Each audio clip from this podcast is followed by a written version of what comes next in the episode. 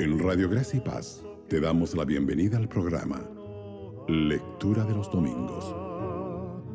Cuando vine con fe, cuerpo y alma entregué a mi tierno bendito Jesús.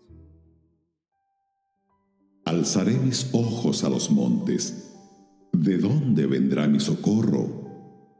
Mi socorro viene de Jehová, que hizo los cielos y la tierra. No dará tu pie al resbaladero, ni se dormirá el que te guarda. He aquí, no se adormecerá ni dormirá el que guarda a Israel. Jehová es tu guardador. Jehová es tu sombra a tu mano derecha.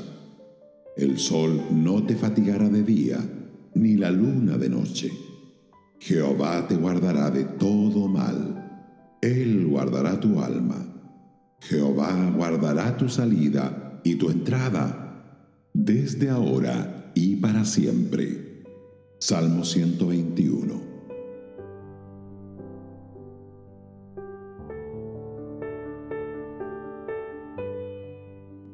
Hoy leeremos algunos comentarios acerca del Salmo 121 el cual hemos titulado como guardado.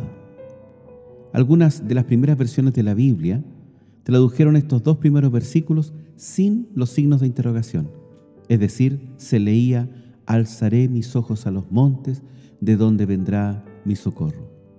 Más tarde, algunos traductores pensaron que era una herejía pagana, esto es, la idea de que el socorro viene de los montes en lugar del Señor.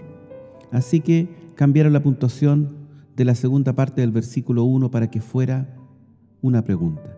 Es la lectura que tenemos actualmente en la Reina Valera, por ejemplo. Alzaré mis ojos a los montes. ¿De dónde vendrá mi socorro? Mi socorro viene de Jehová, que hizo los cielos y la tierra. Aún es preferible la primera traducción sin interrogante y explicaremos por qué. El templo en Jerusalén era la morada de Dios en la tierra. La nube de la gloria en el lugar santísimo significaba la presencia del Señor en medio de su pueblo. La ciudad de Jerusalén está situada en un monte y está rodeada de montes. Así que cuando un judío en otras partes de Israel necesitaba ayuda divina, miraba a los montes. Esto le era como mirar al Señor, puesto que la morada del Creador estaba en los montes de Jerusalén, de modo que había un sentido poético en el que todo socorro venía de los montes. En los primeros dos versículos, el que habla es el salmista, que expresa su confianza total en el Hacedor de los cielos y la tierra. Comenzando con el versículo 3, cambia el que habla. En el resto de los versículos escuchamos al Espíritu Santo garantizando la seguridad eterna de los que confían en el Señor. Es la garantía de estabilidad segura. El pie del creyente es preservado de resbalar, puesto que el pie ilustra el fundamento o el apoyo. Significa que Dios guardará a sus hijos que confían en Él y que no resbalarán ni caerán. En el versículo 4 se nos dice que no se adormecerá el que te guarda o el que te protege no caerá en sueño. Si nuestro guardián se adormeciera, no resistiríamos un instante. Le necesitamos tanto de día como de noche. Somos incapaces de dar un solo paso con seguridad si no es bajo su mirada protectora. Esta es, ciertamente, una de las estrofas preferidas en un cántico de peregrinaje. Dios es la escolta y guardaespaldas de sus santos, y cuando surgen peligros a nuestro alrededor, estamos a salvo, porque nuestro protector y preservador está siempre despierto y no permitirá que seamos sorprendidos. No hay fatiga o agotamiento posibles que puedan hacer que nuestro Dios caiga en el sueño. Sus ojos vigilantes nunca se cierran. En los versos 5 y 6 nos indica la garantía de que nuestro guardador es nada menos que Jehová mismo. El gran soberano del universo está personalmente involucrado en la seguridad incluso del santo más desconocido. Jehová es tu guardador. A este guardián al que he estado refiriéndose en los dos versículos anteriores mediante pronombres el que te cuida, el que cuida a Israel. Aquí se le aplica un nombre conciso y concreto. Jehová es tu guardador. ¿Qué mina tan valiosa en significado tenemos aquí? Es de oro puro y cuando va acuñada con el nombre del rey, basta para pagar todos nuestros gastos desde que nacemos aquí en la tierra hasta nuestro reposo eterno en el cielo. Aquí nos encontramos con una persona gloriosa, Jehová, que asume de gracia el oficio de guardián y lo cumple en persona y lo lleva a término con carácter personal. Jehová es tu guardador en favor de una persona especialmente favorecida en concreto, tú, y con la firme seguridad revelada de que está vigente el día de hoy y hasta este mismo instante, Jehová es tu guardador. En los siguientes dos versículos tenemos la garantía de ser librados de todo mal. Es un hecho indudable que nada puede venir a la vida de un creyente sin la voluntad permisiva de Dios.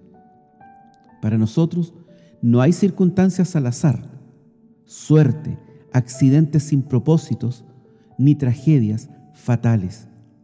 Aunque Él no es autor de enfermedades, sufrimientos ni muerte, soberanamente los permite y los controla para el cumplimiento de sus propósitos. Mientras tanto, los hijos suyos que confían en Él pueden saber que todas las cosas les ayudan a bien a los que son llamados según sus propósitos.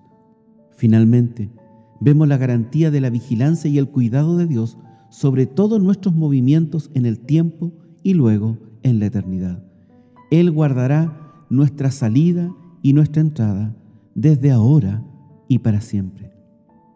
Las palabras guardar y guardador aparecen seis veces en ocho versículos.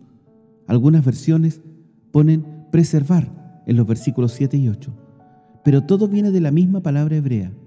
Es una repetición que declara que nadie está tan seguro como la persona que ha recibido al Señor como su única esperanza.